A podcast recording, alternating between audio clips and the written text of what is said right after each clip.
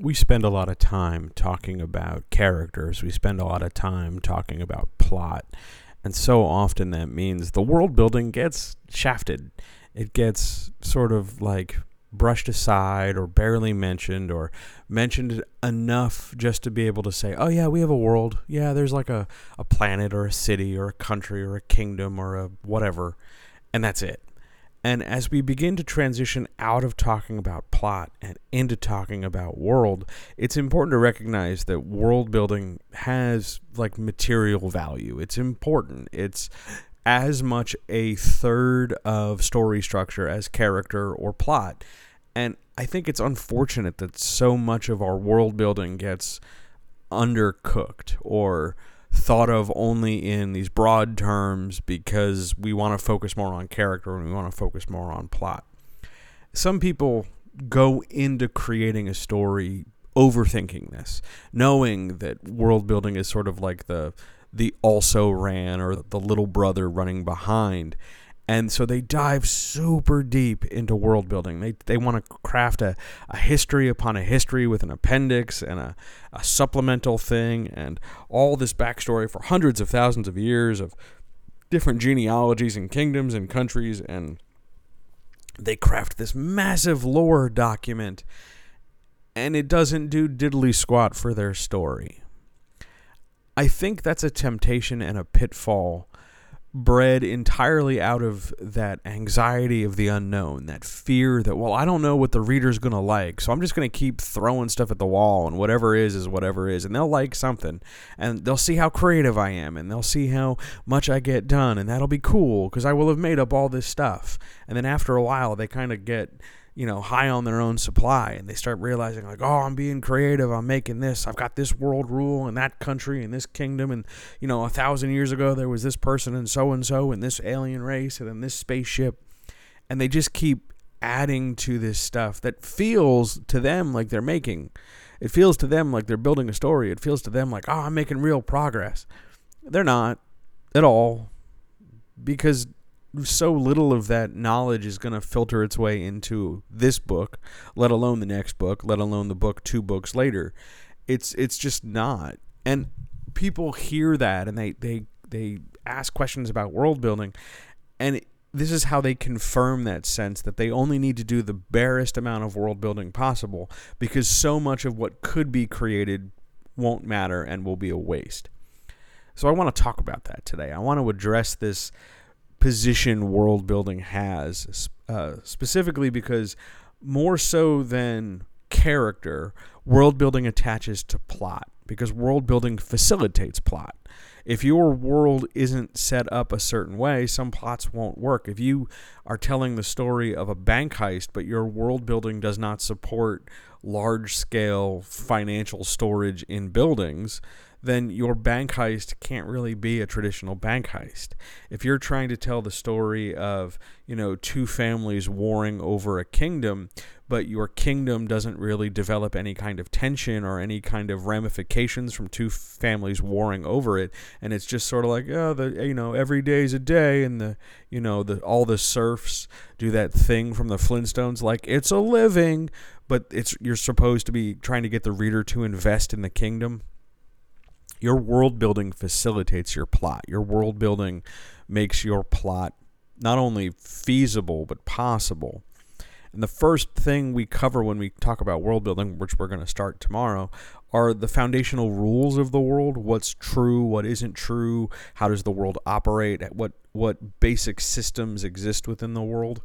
And one of those systems or multiple of those systems, if there's a lot of overlap, has to be a set of rules or guidelines to allow the plot to happen, which means your world building has to exist in a way that conflict, because plot is conflict, it has to have that ability or potential for conflict. So, whatever your plot is, whether it's, you know, we have this team of super mutants who have to go fight another evil super mutant, or whether we have uh, somebody trying to redeem themselves or drive across country to get their their partner back or rescue someone from a spaceship or whatever it is you have to create some kind of system or multiple systems to allow that to happen to have that be not only a thing that could happen but a thing that matters Because if you have, let's just look at today. Let's just think about what we have today. You we have trash pickup, right? Whether that's a single company or a, the town has a contract or whatever. There's a bunch of people who come around with a truck, they throw things in the back, they drive it somewhere, and we as a society tend not to think about it beyond that because it's dirty or it's gross or it's blue collar or it's grunt work or something and we we possibly ignore it or look down on it or just take it for granted. But if we're trying to tell a story about the people who impact our lives who we don't think twice about. Who better than the garbage people? Who better than the people who pick up our trash and who know us based on what we produce and what we leave behind? There's so much to think about there. And the world building of a world that generates that material, that generates refuse, what does that say? Like our world right now is packed with landfills, and the landfills are running out of space. What are we going to do when we decide that to relax some rules and we start burning trash? Is that going to further affect our, our global climate disaster? And I know that's a really big deal because you're not telling a story on a global scale, maybe. Maybe you're just telling the story about a small town and a mystery therein. But understanding that there exists a situation where people perform this task, and that task is regular and mundane and overlooked whether that task is garbage collection or mail delivery or somebody comes along and waters all the flowers in the HOA or whatever, the mundanity has to create a tension, has to create some kind of conflict potential because it's that conflict that is brought on by the rules of the world. This is how the world works. It's at odds with the problem of the story, and it either the the world either allows it to perpetuate like the way we have the world set up there are always going to be class divides right now the way things are set up. Or the world gives us an opportunity the world overall gives us an opportunity to overcome this. Well we have developed these small fighters and they can sail down the trench and throw proton or photon? They can shoot torpedoes into a hole and blow up the death star. Because we've created all these technologies and we've created a world where the empire is arrogant and vain and self-absorbed and they don't think anything is going to happen because they have this big weapon and who's going to shoot who's going to fly a, a, space biplane to shoot a little missile into a little like exhaust port and who cares if that exhaust port is really the whole thing that destroys everything because whatever we're the empire world building has to make your plot possible. If your world building doesn't, if your world building is flat and inert and it's just sort of like, yeah, it makes it possible because, you know, it's just countries and people and corporations and, and structures and grass and birds and shit. If if your world building is just sort of flat on the stage, it's just the backdrop it's not doing enough in the story. It doesn't mean that you have to make your plot specific to your world building. Oh, we're going to tell a story about, uh, you know, the world's most murderous landscaper because I want to talk about lawn care. It doesn't need to necessarily be that, but it does have an obligation to facilitate plot. Not just like, oh, well, what we need is a 10 foot ladder, so we better write a scene where there's a 10 foot ladder leaning against this house that's convenient. We don't necessarily want that either, but we want to exist in a world where one of the better ways to solve our problem is with a 10 foot ladder. World building has a weight and a cost, and we'll talk about all of this starting tomorrow. But world building's rules and structures need to facilitate or create or aggravate your conflict. Think about your plot, whatever it is.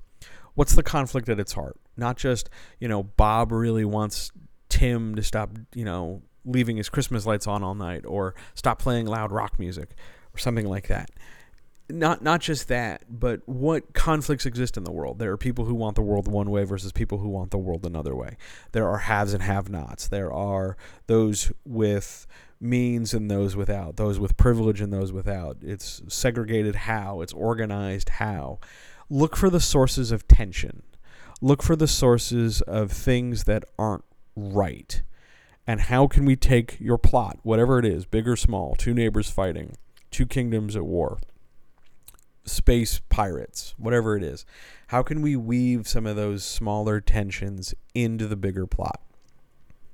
Because that is the secret that helps get your plot feeling more like it's a reasonable thing, no matter how unreasonable it might be. And that's what helps your world feel memorable. Think about that today, and I'll talk to you tomorrow.